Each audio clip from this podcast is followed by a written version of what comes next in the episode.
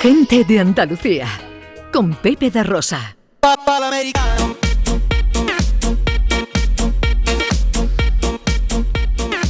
Bueno, John, cuéntame, cuéntanos, eh, ¿de qué va hoy la cosa? ¿Echas de menos cosas de tu invierno neoyorquino? Eso, sí. porque ya estamos en diciembre. Nos queda dos semanas y media antes del primer día de invierno, el 21, pero para mí el invierno empieza con las luces y los adornos de Navidad.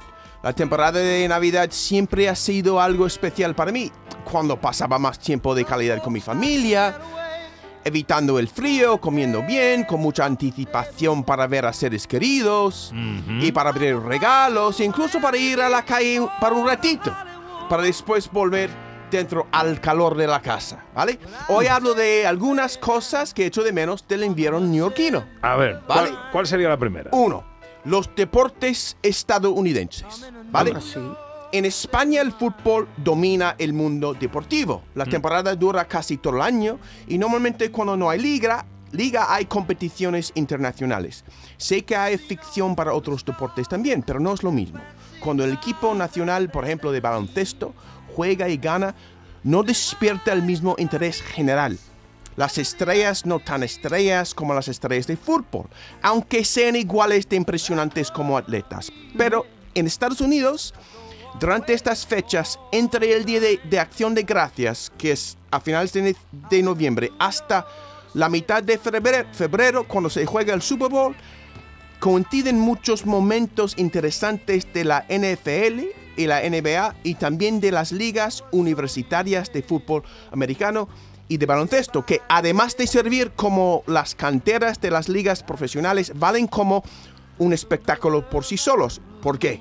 Porque los derbis de fútbol europeo no tienen equivalente en las ligas profesionales de Estados Unidos, pero sí tienen equivalente en las ligas universitarias. Hay muy buen rollo de rivalidad en ciertos estados, Alabama, Florida, Georgia, cuando dos grandes equipos universitarios del mismo estado se enfrentan para ganar no solo el partido, sino el derecho de alardear de su superioridad. Este buen rollo se transmite por la tele y lo echo de menos. Dos, Dos. las primeras horas después de una tormenta de nieve. Esto en parte porque la ciudad, mi ciudad nativa, siempre ha sido sucia. Para seros sincero, el mal tiempo les viene bien tanto a mi ciudad adoptiva, Sevilla, como a mi ciudad nativa, Nueva York. En Sevilla, la lluvia limpia el aire y las calles. Todo el polvo se va por las alcantarillas. Es como si las ventanas de mis ojos se limpiaran y de repente las vistas de a mi alrededor me alegran en vez de deprimirme por ser siempre las mismas. Cuando llueve fuertemente y después sale el sol en cualquier ciudad de Andalucía, el entorno es de un cuento de hadas. Todos los edificios, las calles, los parques brillan. Pues pase algo parecido cuando nieva en Nueva York. La Gran Manzana es una ciudad muy gris en invierno, con mucho hollín. Recuerdo volviendo a casa después de pasar un día en el centro de Nueva York, me sonaba la nariz y dejaba el pañuelo negro. Pues Qué bonito, John, Gracias. recuerdo, ¿eh? Qué bonito. La poesía tiene su lado oscuro. Como hablas de Pues, eso. Sí, sí. Despertarme por la mañana y ver mi ciudad normalmente tan sucia y ruidosa, cubierta con una capa de nieve, con esta capa de blanco virgen, es ser testigo a una transformación casi milagrosa. Después salí a la calle para vivir, hoy vivía el silencio y el frío vigorizante. Le vendría bien a cualquiera vivir esta experiencia al Qué menos una vez al año. Ajá. ¿Vale? Tres. Tres. A, a mí me gustaría. Esto ya lo decía mm, en My Fair Lady, la lluvia en Sevilla es una pura maravilla. Ya, ya, estoy de acuerdo. El abeto navideño. El abeto navideño. Qué curioso que al pasar de una cultura a otra, no solo cambian las palabras, sino también el significado de las palabras. Me explico. En inglés, al decir pine, pensamos en un árbol triangular que nunca pierde su verdor, el abeto. En Andalucía, al decir pino, pensamos en un árbol que da mucha sombra en verano y que tiene una copa redonda. Son cosas distinta- distintas, aunque la traducción pino pine acierta. Salvo que estemos hablando del ambientado de los coches, que si es triangular. También. bien, también y verde. Gracias, Pepe, Vale. por avisarme por eso. ¿no? Durante toda mi vida era impensable que tuviéramos un pine artificial en casa durante las Navidades. Siempre en la sala de estar, desde la semana antes del día de Navidad hasta una semana después del día de Navidad, tuvimos un pine de verdad de unos dos metros de altura, preciosamente adornado, con los regalos debajo, un tren eléctrico y un Belén. Y aquel olor de sierra limpia, de montaña, es parte integrante de la fiesta para mí. Sin aquel olor durante las navidades falta algo. Pero también hay que decir que durante la semana después de las navidades, cuando no hay más fiestas hasta que llegue la Semana Santa en primavera, la, resa- la resaca, la ri- tristeza se empeora al ver los cuerpos muertos de todos aquellos arbolitos tirados al borde de la acera para que los recogen los camiones de basura. Un bosque arrasado. Qué triste.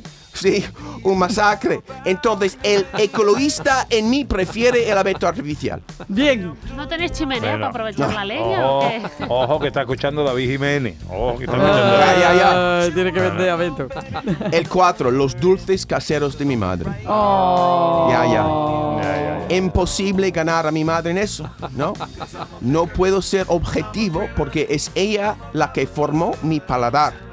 Por ejemplo, cuando como los polvorones y los mantecados de España, que me encantan, pienso en las galletas bolas de nieve de mi madre. Los recuerdo como aún mejores Oh. que los manjares de espe- Oye, estepa. John, Ya. John, no podemos hacer que tu madre nos envíe. Todavía estamos ¿Puede a tiempo. venir? Estamos, Ya, a- ya. estamos Ya, ya. de decir- Podría quiero mandar esas bolas de Ah, algodón. que mande algo por de- correo ya, ya. y nos Vale. lo tomemos en un par de semanas o algo Claro. así. Ok. ¿Eh?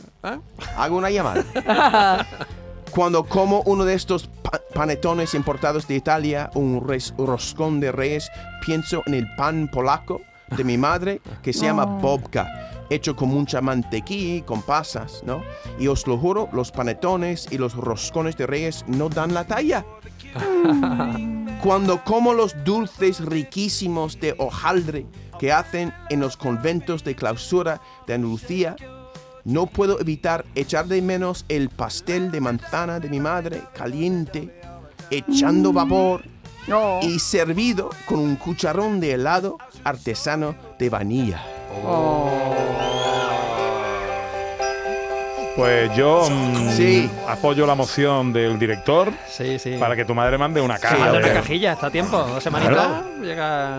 Muy enorme, una cosa enorme. ya, Lo ya. que pasa es que no es lo mismo, ¿no? En su ambiente. claro. Lo que pasa que, mira, el- Ay. la- las galletas las tiene que meter en algo para que los de aduana no se queden con la comida, porque se la suelen Yo quedar. sé. Hay que disimularlo el paquete. Ya, ya, para ya, que- ya, ya. No quiero dar ideas, pero. Sí, sí. Mi, mi hija, pobrecita, se fue a Londres el otro día con unos sobrecitos de jamón y estuvieron a punto de quitarle el jamón. en la plaza. Ay, Sí, sí, sí. Dios mío. Estos británicos. Ya, ya, ya, ya. Bueno, dice Carlos eh, Fernández Lobo, bodega mi tierra, de la que te estás haciendo tan Ah. aficionado. Dice mi compadre que ni- eh, Nueva York está muy bonito, pero que hace falta una cartera como el bolsillo de Doraemon, que es muy caro. Pues Sí. el, el hombre tiene mucha razón. Para nosotros es Sí. muy caro. Oye, es verdad que cada cosa hay que comer en su sitio, porque yo pasé una Navidad fuera de España, en Argentina en concreto, era verano, y me lle- me- mi madre me mandó los dulces típicos de aquí, los mantecallos. No, no. No pega. No puede ser, no pega. No, No pega, no, ya, no, ya. no, Claro, claro. no, no puede Mm. ser, no puede ser. Cada cosa en su sitio. Cada cosa un sitio, ya, ya. Ya, de ya, acuerdo, ya, ya. ya. Bueno, pues muy bien. Ahora están aquí los dulces de convento, habría que echar a pelear. Ya, ya. ¿no? Me No. encantan, me encantan, ya, ya. Ya. Bueno, ¿qué vas a hacer hoy, querido?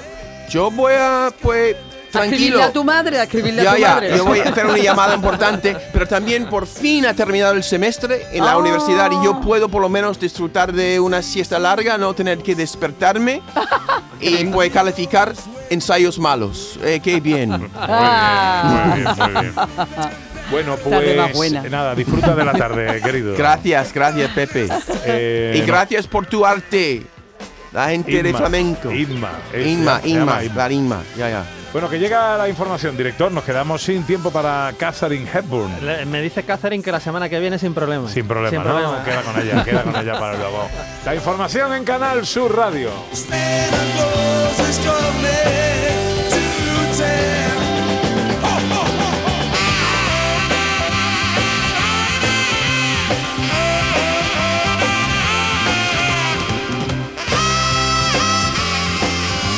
En Canal Sur Radio gente de Andalucía con Pepe da Rosa.